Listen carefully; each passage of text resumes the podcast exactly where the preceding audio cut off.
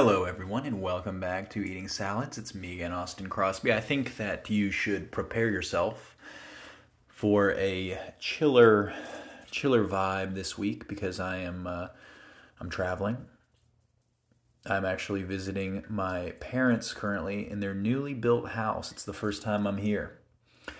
I stayed away for the entire construction process. Last time I was here, it was a lot woods. It was woods and uh, it's pretty nice, man. They definitely, I guess it's nicer than the house I grew up in, and that's kind of crazy, right? Like they were gonna downsize, but this is like a four bedroom, so you know it's like at least it might be a four bathroom, three and a half bathroom. No, no, I bet. I bet it's four and a half bathrooms. So, you know what I mean? There's a greenhouse. Um, all sorts of stuff, all sorts of stuff. I tell you what, they're um, it's pretty nice. They did a good job, you know, and they sh- they're proud and they should be. Uh, I'm in like now my my new bedroom, I guess, at my parents' house. I uh, guess that's it's this way because it was one of them has a tub, you know, one of them has a shower tub combo, and the other one is a stand-in shower and I guess that's what delineates the two. But this one also has a nude portrait of me that I gave my mom for Christmas in college, and uh, so I guess that makes it my room. And there's another portrait of me in the hall that Casey shot back in the day, where I'm wearing clothes. Um, what else? The puppy was nice to see me. Um, we, we had a salad when we got here. That was nice. Made one.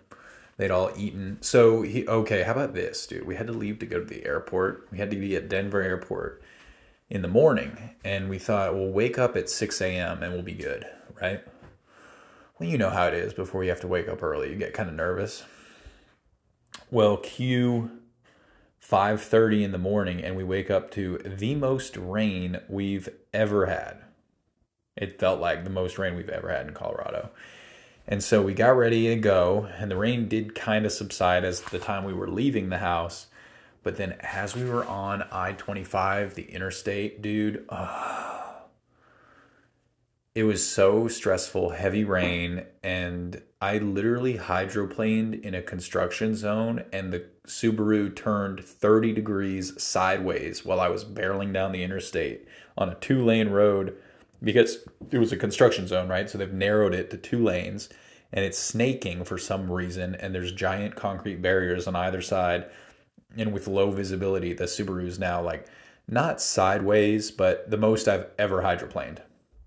And I recovered and we kept going and it was a very stressful drive and we made our flight. I've been reading how to blow up a pipeline, which is really good. I'm about halfway done and it's uh, the movie is a heist movie. It is fiction based on this book, which is an essay arguing, you know, basically that we've reached to the point where we need militant climate activism, and uh, it's pretty compelling.